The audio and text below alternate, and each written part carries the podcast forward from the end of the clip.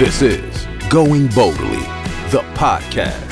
Here's your host, Russ the Big Guy. Hi, it is Russ the Big Guy. I'm a lifelong entrepreneur who is very familiar with the struggles and successes related to running a business. I know it is definitely worth the struggle. The freedom and unlimited potential keep me moving forward, fueled by my why. Aligned with that is my desire to share with you, the entrepreneur and aspiring business owner, entertainment, information, inspiration, and even transformation into an even more amazing entrepreneur and human. To those ends, please enjoy this episode of Going Boldly. All right, welcome listeners. We are back again, and today we're going to be talking about suicide prevention and mental health. We have a lot to cover today. I have a couple experts in the studio today. Heidi McKeska is here. She's the Community Systems Coordinator at BC Mental Health. Did I say that right? You absolutely did. All right, thanks, Heidi. And Heidi brought her sidekick, but actually she's like her front person. Heidi's the quiet, shy one behind the scenes person. Her front person is Maria Fabrizi. Hi. There you go. Okay.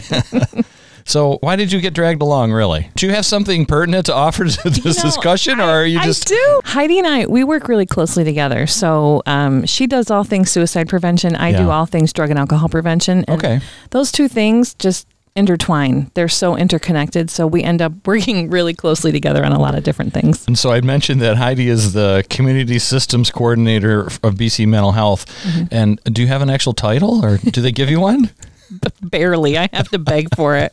Yeah. So I'm the coordinator of the Prevention Coalition of Broome County. I sit with Heidi at the Broome County Mental Health Department, and I am funded through the Drug-Free Communities Grant, which is a federal grant that focuses on substance use prevention. I got to be honest. The county has all these different departments and, and all these different programs, and the funding is interesting. I guess it all funnels through the county, right? A lot of it does. And that's one of the things is why we have the opportunity to work together so well, is that when we put these things together, they're very intentional about behavioral health, which is both substances and mental health.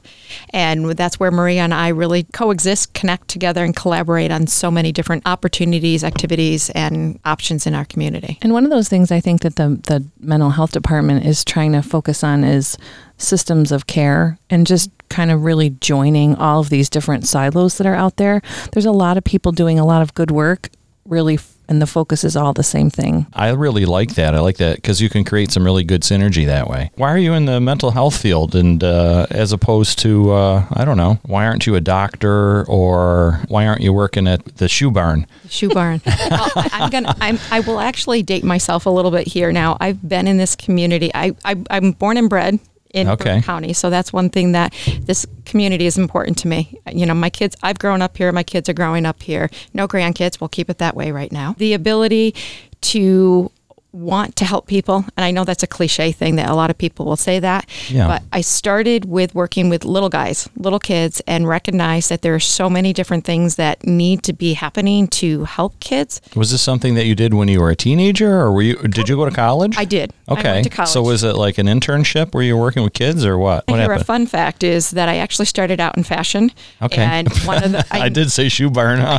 See, you chuckle at that, but you have to do all those general classes and have to do all that stuff. And I went into doing some child development and family studies kind of work and fell in love with it, recognizing that that's where I found my passion.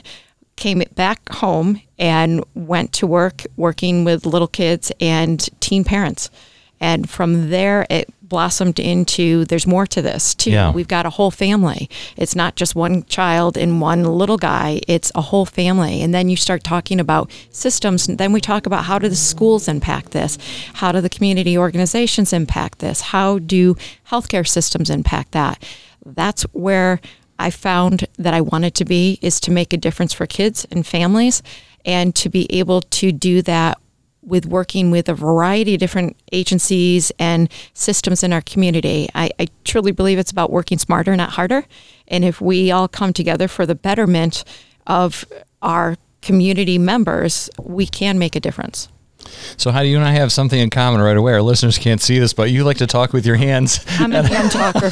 I have some video where my guy who was doing the video of my presentation, he was dizzy at the end. My hands never stopped moving. Oh my gosh. So that's awesome. So what about you, Maria? You know, I actually started in the design field also, designing fabric of all things. Wait, are you guys serious? Or are you just putting me on? No, I'm dead serious. Oh. I did that for about 10 years, and that industry left this country. You know, we couldn't compete with... Yeah, so you are a graphic designer, artist originally? Textile, yeah. Fabric. I designed that fabric on that couch right over there. No kidding. I like that stuff. And then I did switch over to graphic design for a little while, but you know, there was an odd feeling of it was not satisfying. Yeah. You know, because you just make things pretty, and that didn't have an intrinsically satisfying thing for me. Mm-hmm. But this job I just fell into. It was my sparkling personality. Yeah. Yes, honest to God, wasn't it? It truly is. Yeah. So wait, your sparkling personality got you the job? Well, I started in the prevention field doing direct service with youth. So at schools, I would actually go in and do some programming with students in their classroom. Were you teaching them graphics? No, so well, this was substance use prevention. How did you make the jump? What happened? It was, you know, I had a baby in there, and there was just this whole life shift for me. Yeah. I met a woman who had just graduated with her public health degree, and she found this job doing direct service, doing prevention with students, and she was like, "You would be so good at this.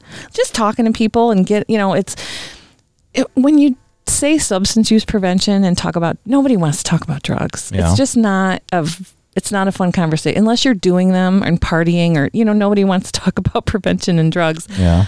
So I think you have to have a little bit of a vivaciousness about you when you talk about this topic, because it can get really dry and really scary for people. So she said, "You'd be great at this. Why don't you apply?" And I did. I thought, I have nothing to lose. I landed that job, which prepared me in turn for this job. You found out that it was rewarding, or it was just easy and you got a paycheck at the end of the week and you didn't have to think about it? Or It was very rewarding. Yeah. I love interacting with the children. The students was wonderful, a wonderful piece of it for me. Yeah. And just being a help to parents, too, who were really struggling, you know, and it just felt like I was being a useful tool to society, you know? I like that. Yeah. So it's interesting, you know, there are some common themes that run through all of the interviews and that are common with a lot of the different people I have in here who come from different backgrounds, who have different interests. Some of them are business owners or entrepreneurs. Some of them say are running a nonprofit, which is, you know, business in a way, but their goal is not to make profits. Obviously, they have other goals, other desires. And so one of the commonalities is the sense of fulfillment that people get from serving in whatever capacity they're doing that. It's very interesting because it could be they're helping people make a transformation, which I find is another common theme. And with coaching, we do that too. That's what we're looking for, that transformational moment where people get the light bulb and they can move from where they are to what they want to be. Here you are. And really, people might think, well, this is a podcast is for business people, right? And so there's more than one connection to that. And I just wanted to point that one out because that's a real important one. September is World Suicide Prevention Month. And you two are involved with a project. BC Safe is short for Suicide Awareness for Everyone. It is our local suicide prevention coalition for Broome County. Our goal really is about raising awareness and providing education in regards to suicide prevention. Our ultimate mission, obviously, is to reduce suicides and suicide attempts here in our county. And ways that we do that are by offering different events, activities, workshops, various trainings, and such things. Pre-pandemic, we had always done a breakfast in honor of World Suicide Prevention. When the COVID pandemic hit, it was obvious that we couldn't do that. We couldn't bring that amount of people together inside space and do it safely. And during that time, September of 2020, we're like, this is as important now, if not at any other time. So we felt that we needed to do something. From there was the idea of creating an awareness campaign. And it really was a grassroots week of action where we encouraged our community to go out and beautify sidewalks. Mm-hmm. We wanted them to chalk the sidewalks with positive images and positive messaging to create awareness, to start breaking down that stigma and to allow people to have some conversations, honest conversations to say, you know, I'm not okay. I need help. My mental health is suffering and I don't know where to go. For me to be able to go to someone else and say, are you okay? Ask the question. and raise those conversations in our community by doing it in a way that provided some beauty as well as stirred conversation. We weren't sure how far it would go, if it would even take off in our community, and we were pleasantly surprised and shocked how well it was received here in our community and how people got behind it. This was just something that really resonated, I think, because of the, you know, what was going on socially with the pandemic. This was something that everybody could take part in, from children to older people. I think people felt, like you said, they were giving back to the community in a way that was very meaningful for them. You know, they didn't feel so isolated. They felt like, oh, I can do this and maybe make a difference in somebody's life. So, we were very shocked at how much the community just embraced it. What about it do you think was the big appeal? I think it was a unification, honestly. I think everyone was struggling, and it was just a way to not feel so alone in this really weird time of uncertainty and just anxiety and being scared and not knowing what the future held for anyone.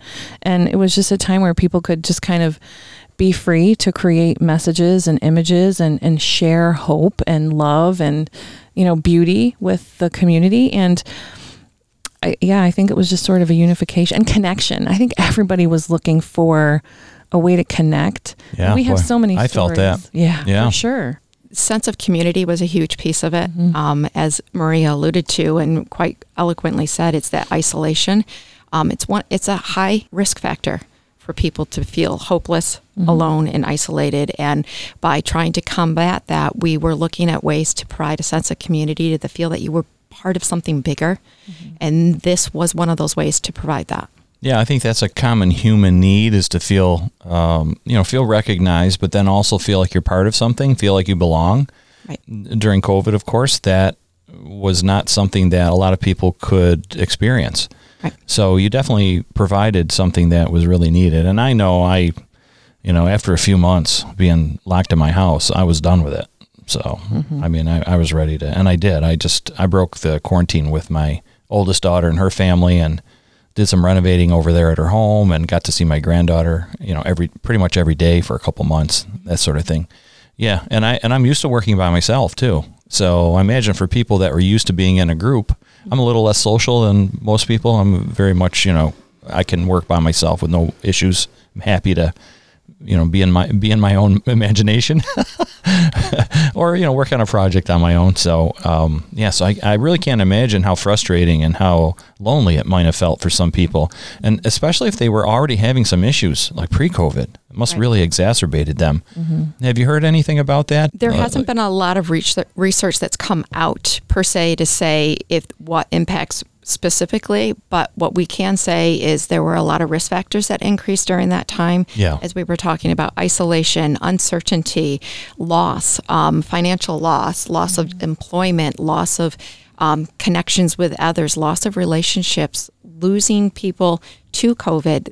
Yeah, or even if you were the one who got sick, or that was a huge challenge for many people. Everybody, it was different for everyone, but yes, it still is, obviously.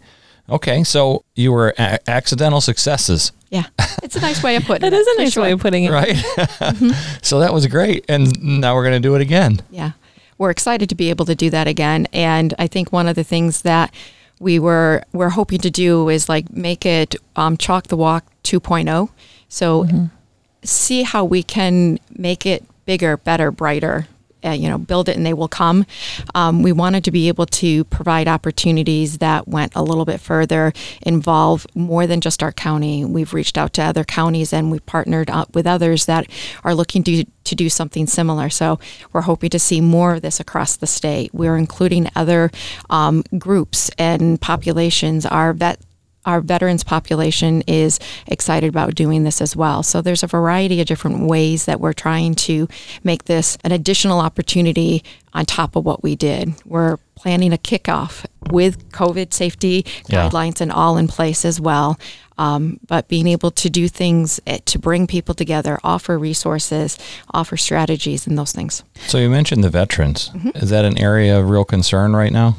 Veterans have high risk, and being able to make sure that they have resources and being able to talk with them about it's okay to have these conversations, because that's not something normally a veteran would do, especially if they've already been deployed. It's, you know, you're taught to plow through, get done what you need to get done, and then when you're coming back, it's a different world. Mm-hmm. And how do you manage that and come back and join society and the community after experiencing other things? So it is a population that we want to be able to help and support, and we want to make sure that they feel that they have those tools to do so as well. Mm-hmm. And the other piece is, if you take that ripple effect out, is these vets have families too that need support. So being able to support the entire family is important. I thought about what you said about transformation before. Mm. And I think that's something that Heidi's and my coalition try to do through our whole community, is just really transform, like Heidi's talking about, being able to have those conversations. It's really difficult for a lot of people. So I think shining light on this, that's one of our kind of our little taglines, you know. Suicide is a dark topic, and people do not like to talk about it. So people don't like to talk about it because... I would equate it to, think about cancer in the 50s. Mm. That as soon as you said the word cancer, mm-hmm. people were afraid that you had it or you're going to give it to someone, right? Mm-hmm. That was that scary C word. We'd kind of connotate it the same kind of way, is people don't want to say the word suicide because is that going to cause someone to consider killing themselves? Having conversations, people are afraid to talk about it. People really think that if they talk about suicide, that someone might kill themselves. Yeah, a common myth is, if I ask you if you're thinking about this, that may prompt you to actually consider doing it. It's putting that thought in your head, which is going to then make you really think about doing it. Yeah. Which is pretty common. It's a myth. The fact actually is, if you ask someone and ask them if your concern about them, mm-hmm. actually lowers the risk, because then someone feels that someone cares about them, and it can lower an individual's anxiety and allow them to talk through what's going on and then access the care that they need to be able to get the help they need. That's one of our biggest roles, is to break that stigma of suicide. Mental health, mental wellness should be just as important as physical health. Well, I see, this is new to me. I had no idea that people as a whole felt that way. Education's happening, so people are understanding that that's not necessarily the case. Yeah. It's one of the reasons why coalitions are around, is to be able to say, it's okay to have that conversation. If you're worried about someone, ask. If you're afraid of the answer, make sure you have someone else with you or know where the resources are to be able to give to someone. Well, this is a whole nother level of this that I hadn't even considered. So, and if that's the case, then I understand why you two exist even more. So you asked the question earlier about why Maria and I, why are we sitting here together? And in reality, it's substance use and suicide have an intimate connection. People, when they use substances to cope in a maladaptive way, mm-hmm. Short term, it doesn't solve the problems. So if we can talk together about how do you cope in a healthier way, both for substances and your mental health, we can offset suicides. That's one of our goals. So is this like a chicken and an egg situation with the drugs and alcohol and depression and suicide? There's a connection. I want to say there's one reason for suicide. There's multiple reasons. Right.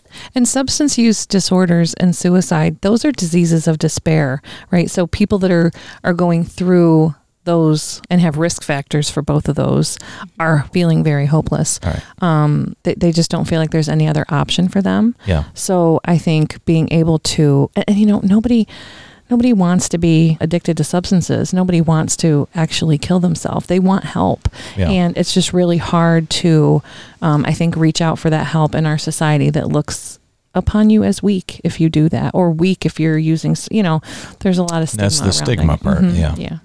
Well, let's talk about the event that you're doing specifically. When our listeners are hearing this for the first time, it's going to be just in advance of the event, which is 10th through the 18th, right, of September. Correct.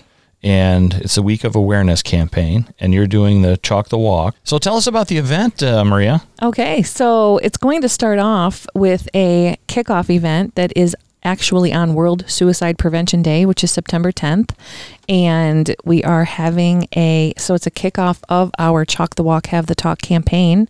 We're going to have that at a park, a local park, and there's going to be obviously chalking. There's going to be entertainment. There's going to be food. But most importantly, there's going to be all of our community partners who are coming to table with us, and they're going to be able to offer all of their information and the services they provide for our community. We're just really excited about that, to be able to sort of kick off the awareness campaign with that event.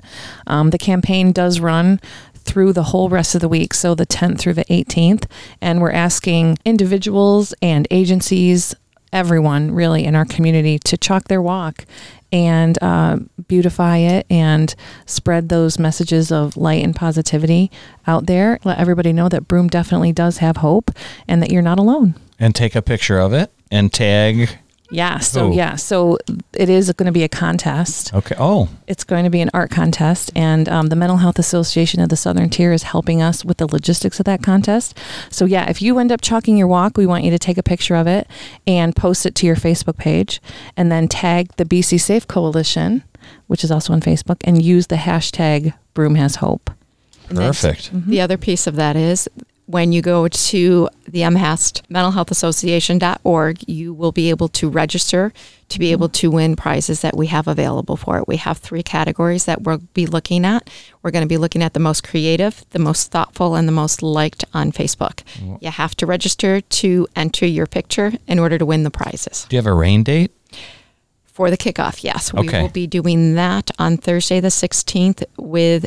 if there is inclement weather. Yeah. We've been diligently looking at the weather channel already, and it so far looks okay for next week. Where could people go to find out if it's a go or a no-go? Well, we have, so the BC Safe Facebook page is probably going to be the most up-to-date and current for, updated information about that. We also have broomhashope.org, which is a website that will provide any information to.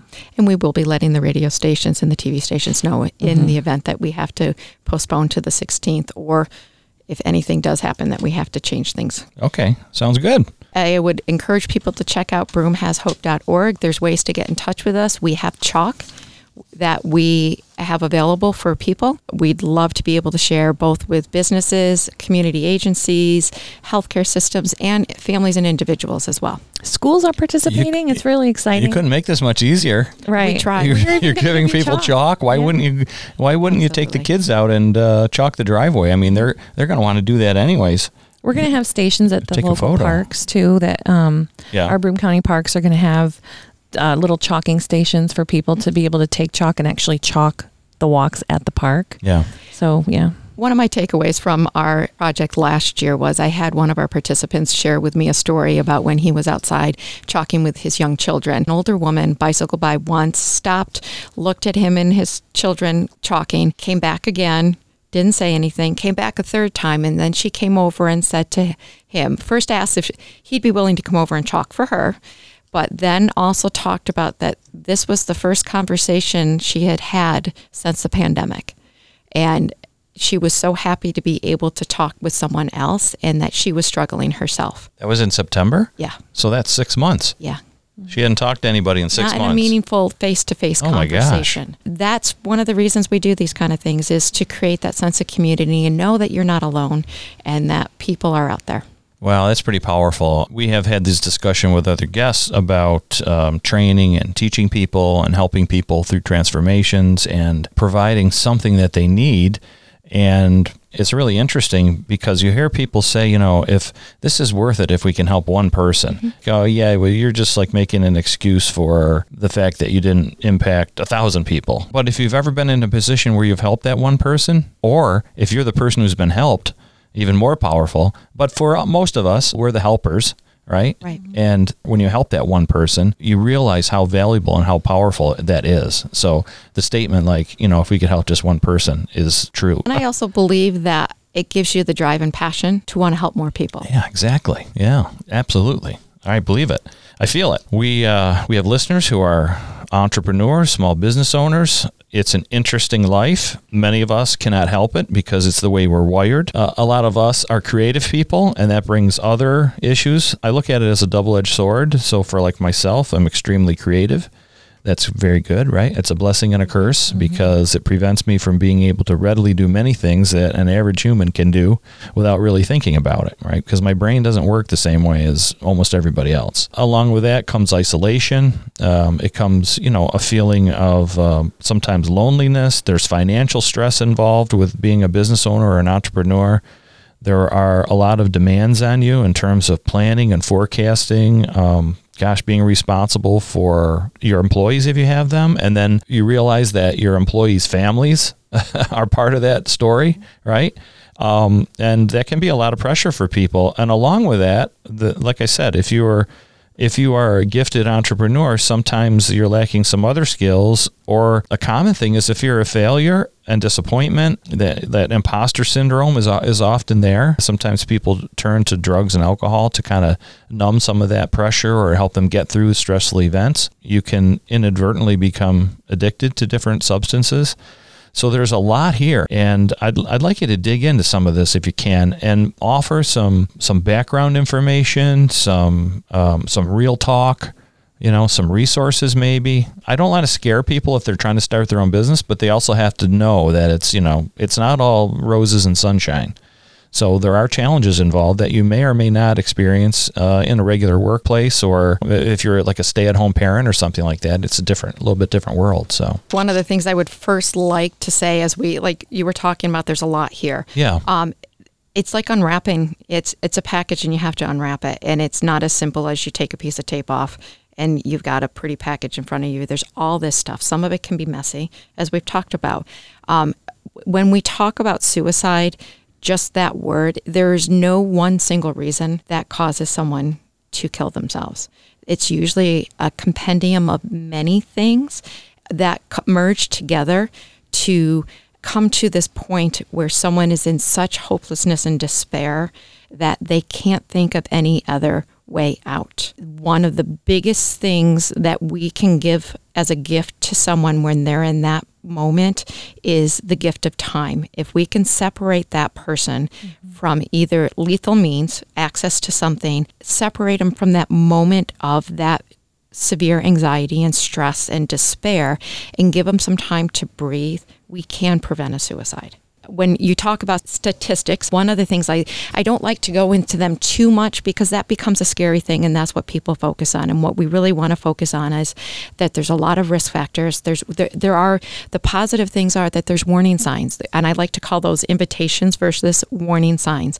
A warning sign usually tells you to step back, go away, don't get near this, right?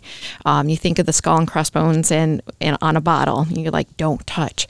But when an individual has warning signs, it should really be looked at as, I'm giving you an invitation to help me. You would love to say that every single person that's feeling suicidal would say, I'm feeling suicidal. And unfortunately, that's not the way it works. They give us other cues and clues.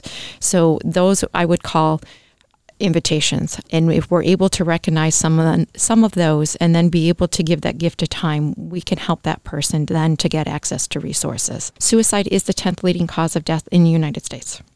So you think about that, that's a top 10. It's something that we need to be aware about, concerned about, and say this is a public health concern for us.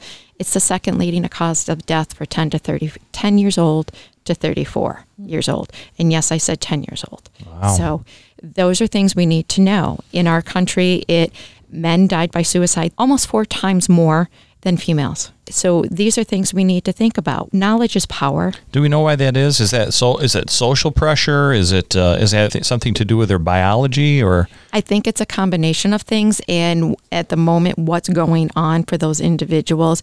Men tend to choose means that are more effective. Yeah. With that, there's less time to help and separate them from that. So those are things to think about. How do we use this information to support prevention in our world? Okay.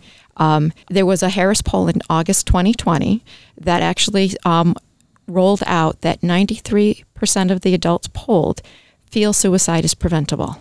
So that's huge. They feel that suicide is preventable. And so, you would agree that suicide is preventable. Yes. Otherwise, you wouldn't be doing this. Talking with you about this. So what that means is that everybody's on board with the idea. Mm-hmm. So it's, how do we have those conversations? How do we open those doors for breaking that stigma? Well, hopefully this will help a little somewhere. Like we said earlier, if one person listens to this podcast and reaches out for help. Right. Exactly. That gives you just some breadth and depth of some of those statistics to say this, why this is a public health concern. I think the other piece to also remember is suicide is not something that segregates people. It's neither a rich man's disease or a poor man's curse.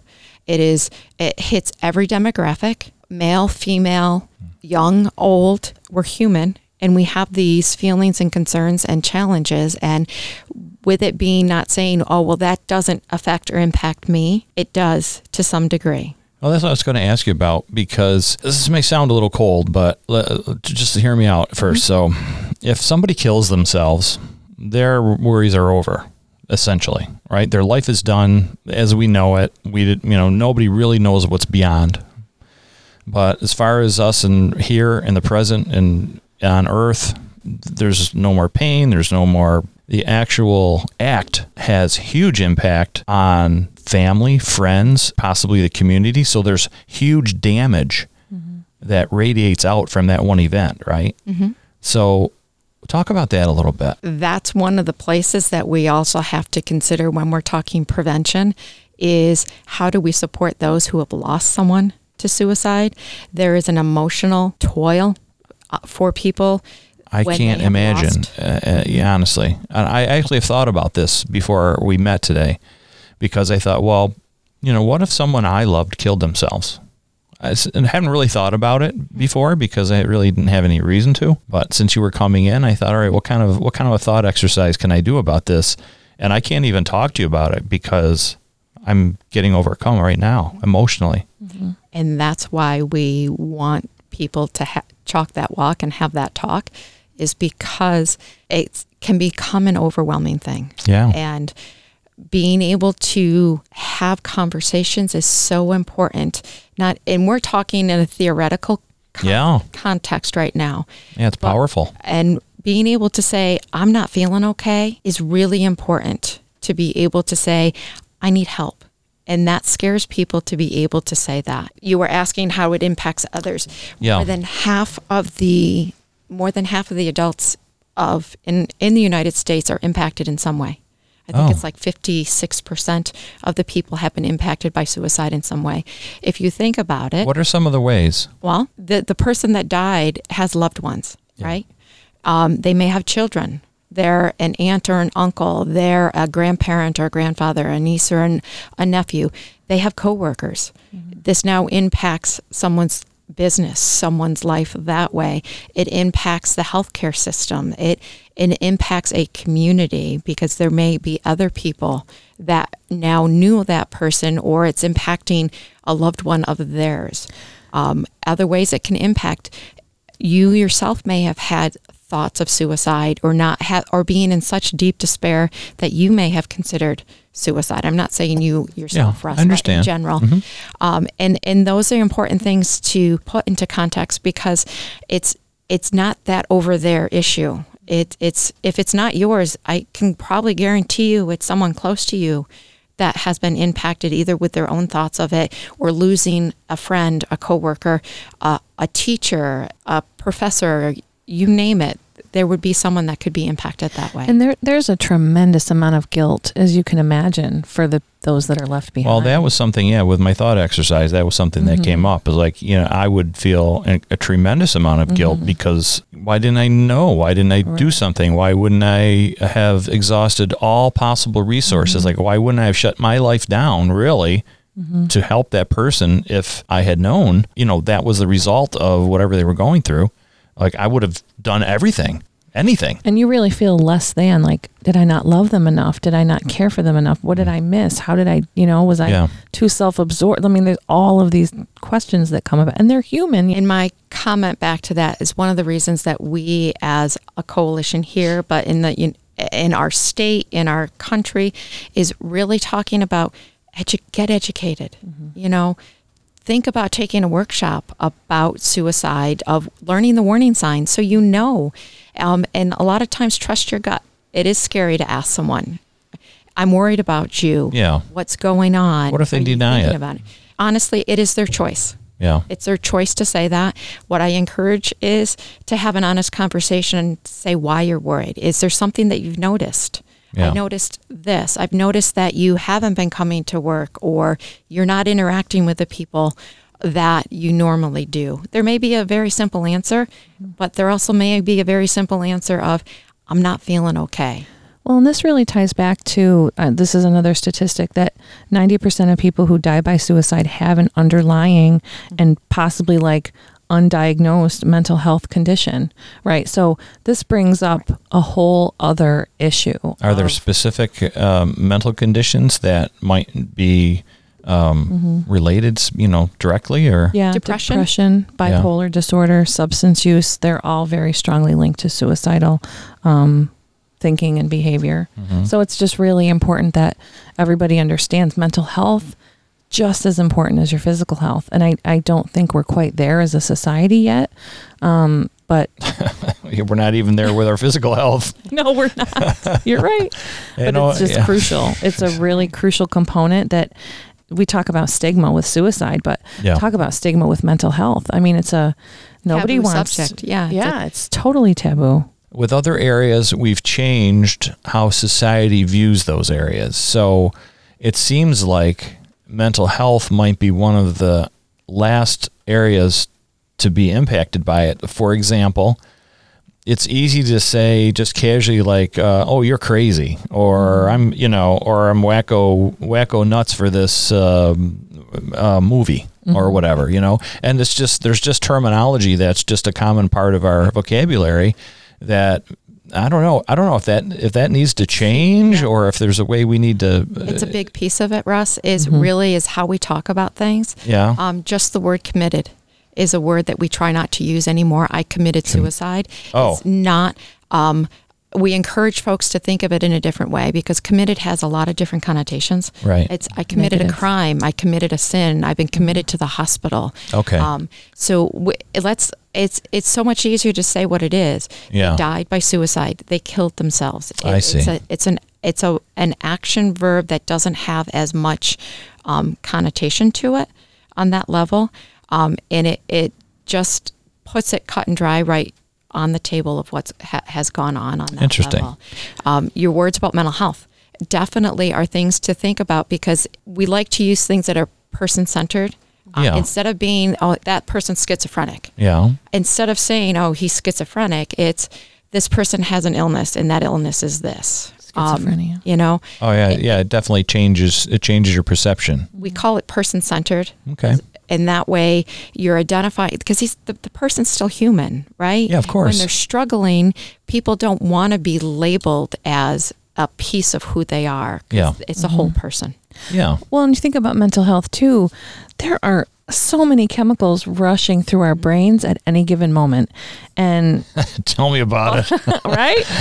And all of these times, you know, from depression to bipolar disorder, schizophrenia, substance use disorder, those chemicals are out of alignment. Yeah. You know, and there is such a stigma of even taking medication. Well, beyond medication, what are a couple things that someone could do to get their brain chemistry back in order? What are like a couple very basic, simple things that any human could do? Very simple. You know, don't require drugs, don't require, you know, if they don't have health care, it doesn't require them spending money to see a health care provider, for example. Exercise. Yeah. It increases your oxygen levels. It increases, it will balance out some of those chemicals in your brain.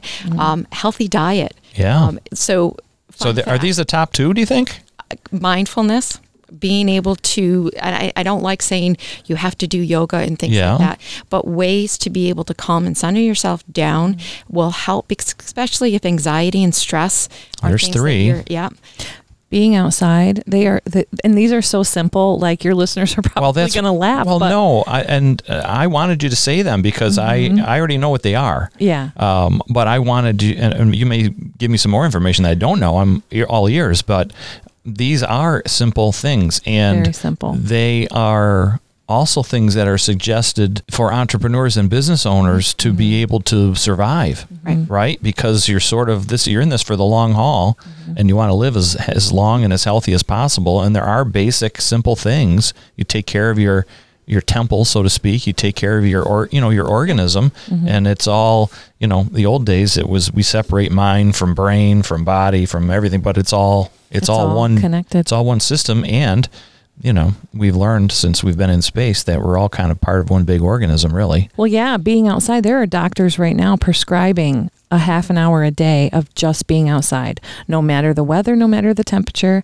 Just get outside, breathe in the fresh air, feel the sunshine, get that vitamin D, your blood pumping. Like how do you, I would take my shoes off and walk around barefoot for a little bit personally. Do you know that's actually a thing? It's a grounding exercise. It is. Yeah. Yeah. To actually connect with the earth. But there's also bacteria and different things like that are, we need to interact with. Absolutely. We've sterilized ourselves, especially with COVID, where God forbid we get a little cold. We'll have no resistance to anything by the time we're done. I like to go back to about food and having a healthy diet, and people I don't want to go into eating all healthy and stuff like that. But reality shows that serotonin, which is that feel-good chemical that we all have that help us balance and regulate things, actually is made in your gut. Yeah. So if you're able to have if you put good stuff in, that good stuff is going to help your body, and it goes up into your brain and helps your brain, for lack of better words, and Maria, correct me if I'm wrong, it's like calming down, allowing your brain synapses to work and fire in ways that are healthy for you. So having that good diet, exercise, schedule, routine, things that don't cost much of. And these are things that driven people often neglect. Yes. Right? And so we've talked about a lot of these before. We had a show with a nutrition expert who talked about the gut. And I hear that more often now than ever. In fact, I've started drinking kombucha or kombucha. I don't know how to pronounce it correctly, I guess, occasionally. I don't drink it every day, but... I've been to one of our local restaurants that has fermented cabbage, I guess, is part of their serving. So it's been interesting journey. There's one we're forgetting. What? Not forgetting, but we're leaving it out, is connection. Oh, I was going to say that. Oh, you were? I was going to say. Well, I was going to say human touch. It is. It's really important. We forget too, and we've lost that over the past year and a half. And honestly, we've lost it. I think of our children, like our students who are on devices all day, they have really lost that human connection. Well, it's like everything. It's a tool, and it depends on how you use it, right? So you don't have to be on a device all day long. Right. Exactly. I just saw a post today of a guy who has been wearing his noise-canceling headphones all day at work every day, and he just put a post on. He just found out that he's damaged his hearing. He has tinnitus, depending on what part of the country you live in, I guess. Tinnitus, so bad that he can't sleep at night. And it's from the headphones? It's hearing damage. Apparently, he was told it was from that, and there's no cure for this, obviously, if people haven't know that. I have a little bit. We just need to take care of ourselves. If we were to sum this all up to one thing, would it be ask for help if you're suffering? And offer help if you see the need. Where can people go? Is there a national resource? We have the Suicide Prevention Lifeline, which is 1-800-273-8255.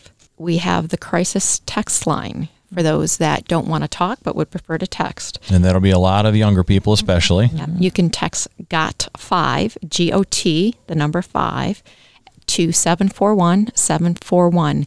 And there are live people on the other end of these 24/7. When you're feeling that you need someone to talk to, they're there 24/7 to be able to have those conversations, and they will be able to connect you to other resources and stuff like that. All right. Is that across the continental U.S.? Yep. What would someone search for in any country necessarily if they wanted to find I would use the word suicide prevention, crisis line, lifeline. Okay. Yep. Okay. And most countries have some kind of governmental health care. Like we have our Department of Mental Health. Most places will have a social service or a human service. That would be the other places that I would encourage folks to look for. Worst case, could someone use their phone and just dial the emergency number? So here in this country, it's 911, and they would connect that person, and then they also capture that phone number too, right? And even maybe location, I don't know. Right. Some of the communities are now actually training their 911 individuals in some mental health, so they're able to help divert that call into the most appropriate, so they're not just calling for police. Yeah. They may be able to get some mental health support to come along with whatever other crisis is going on. Okay. Mental health support is riding along with law enforcement oftentimes too now, to kind of help those situations that law enforcement are called for. Yeah. I mean, if I was a police officer, I think there were a lot of situations that I wouldn't really want to be spending my time going to. Mm-hmm. And a lot of times they go back over and over and over again. All right.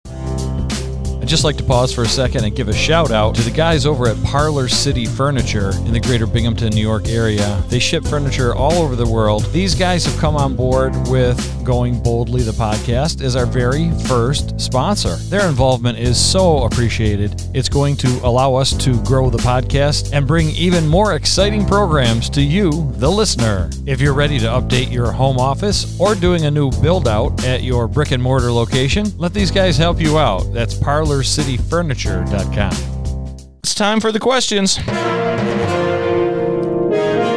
It's time to answer the questions. I double dare you. All right, Heidi and Maria, I have easy questions for you today, so you don't have to worry about it. These are the questions, all right? And this is where our listeners get to know you a little bit better, and we can lighten up a little bit. Okay. All right, it's been a very serious topic, right? Would you agree? Yeah. Not probably the usual humor that I would like to interject into our interviews, but hopefully we have made an impact. And like we said earlier, if one person hears this and they reach out for help or offer help to somebody who needs it, then we have hit a home run. You can both answer these separately or together, however you want to do it. Question number one, who do people tell you that you look like? Bette Midler. Really? Mm-hmm. How do you feel about that? Isn't she like divine? The divine Miss she's awesome and amazing. Yeah. I'm going with that. She's pretty awesome. Yeah, I'm down. I'm good. She says it like it is and doesn't give a darn. That's not me. That lever. Yeah, that's not you. No, no. Are you a conformer? Is that me? Well, we were talking about look, so we didn't say like you were the personality of. But well, she has. Bette Midler comes off as full of life to me. Vivacious. And vivacious. Yeah. That is Maria to a T. Okay, Heidi. I have never been compared to. Anyway. No one's ever said anything to you? Really? I think she looks like Cate Blanchett. Mm-hmm. Don't you think? Yeah. Yeah. Mm-hmm. I'm gonna answer that one for you. Thank you. You're welcome.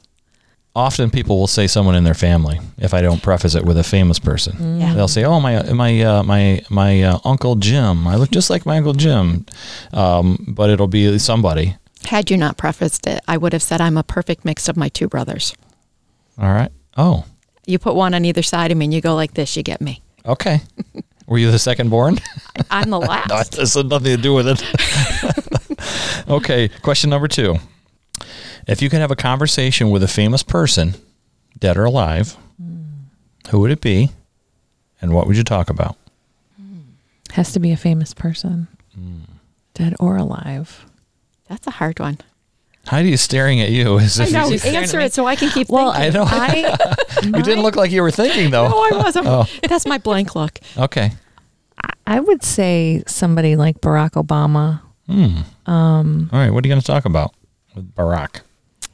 Maybe not Barack. I don't know. I don't like to get too political, but I think he is a very genuine person, and I love his relationship with his wife and his children, and I think I would just want to talk about very normal things, you know, aside from his politics. Okay. Yeah. Interesting. I would have sworn you would have said Ruth Bader Ginsburg. Oh, I forgot about Ruth Bader Ginsburg. That's her. No, Heidi's right. Persona. You're going to change that? Yeah. You got to change it? Can I get two? Yeah, go ahead. Can we just put them all in like a round table? Yes. Like how fun would that be? Well, you can, if you've read Think and Grow Rich, you have to make your mastermind group, and they don't have to be real people. They can be your imaginary group where you discuss things and they talk back to you in your imagination. So you have, let's do that. You're going to make your mastermind group, and who's going to be in that? Barack's in there. RBG. Ruth Bader Ginsburg. Ruth Bader Ginsburg is definitely there. Okay, so you got two. That could be enough. Do you have anybody else that you'd like want to get advice from or have a discussion about life or whatever the current issues are that are concerning you? I'm going to have to really think about this because that's a lot. I want way more. But way more than what?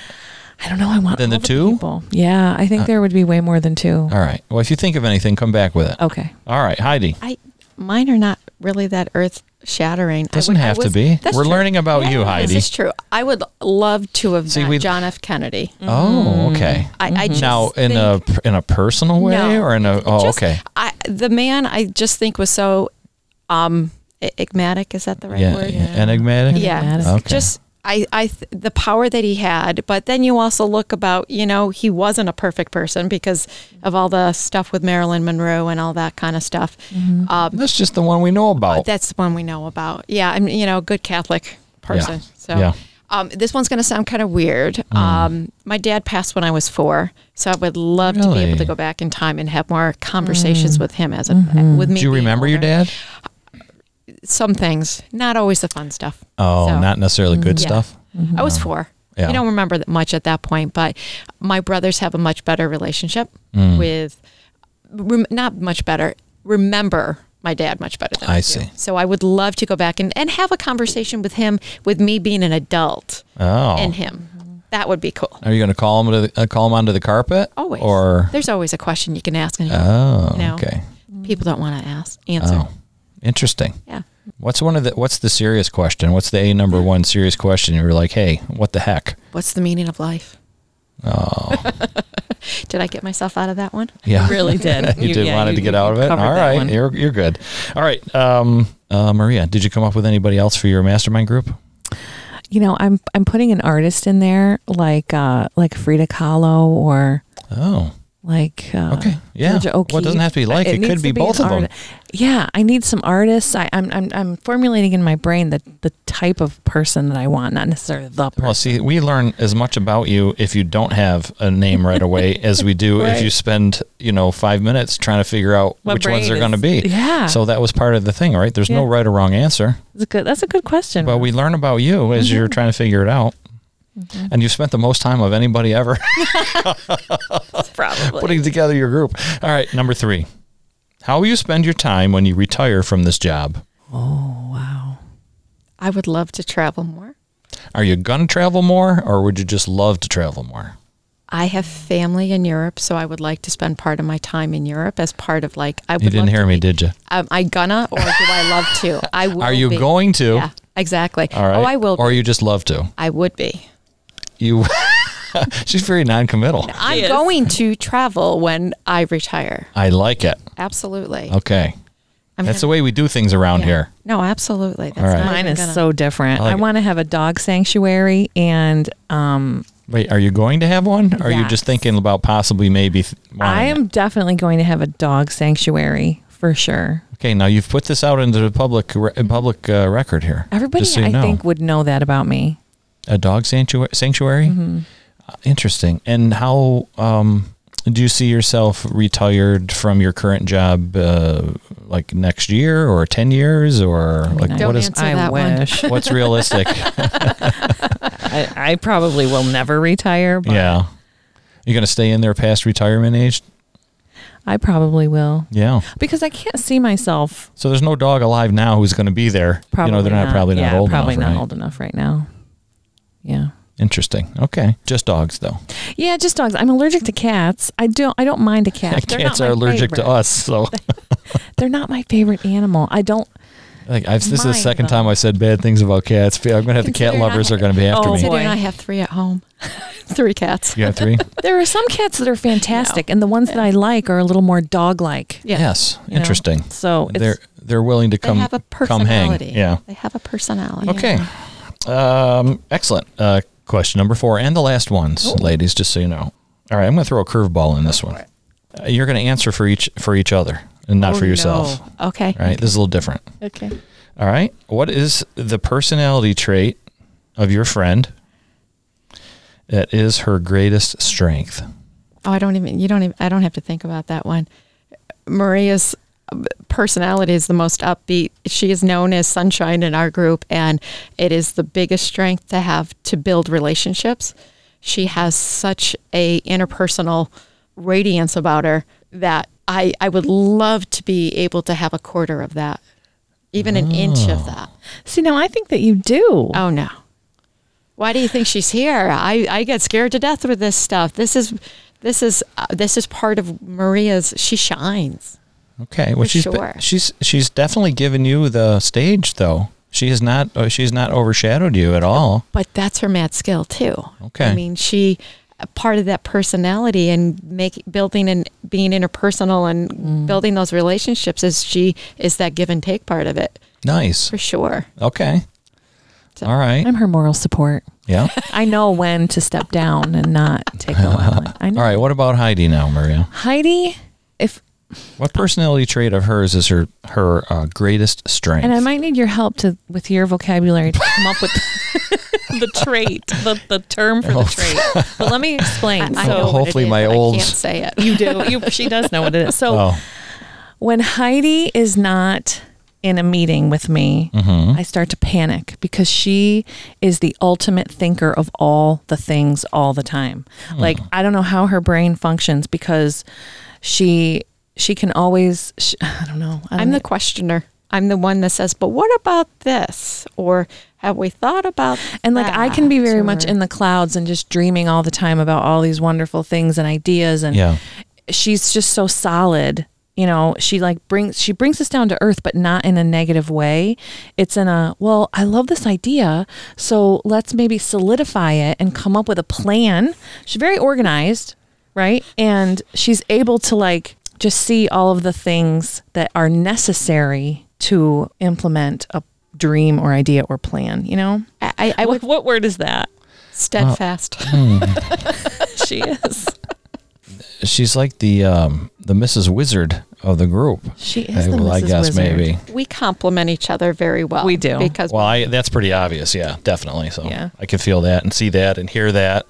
Yeah. Good complimenting. She's like the yin to my match. Yang. I was just going to say that. I know. See, we can finish each other's sentences. Which is very scary. Because well, ladies, I'd like to ask you more embarrassing questions, but we have gone way over time. Our time is up. I have to do some editing for this. And but thank you very much for coming in. I appreciate it. It's been interesting. It's been a different interview than, say, our normal vibe in here, I think. But I think we got some good information out and some good resources, particularly with our population. I think that I know that Heidi didn't want to give us the awful statistics, but the failure rate for business owners is extremely high. You know, it's way, way up there. So, you know, there's a lot that goes along with that. So I appreciate the information that you gave us and the resources. And listeners, if you need some help, please reach out. We'll look in the show notes. We'll make sure we have it in there. Keep going boldly. Have a great day.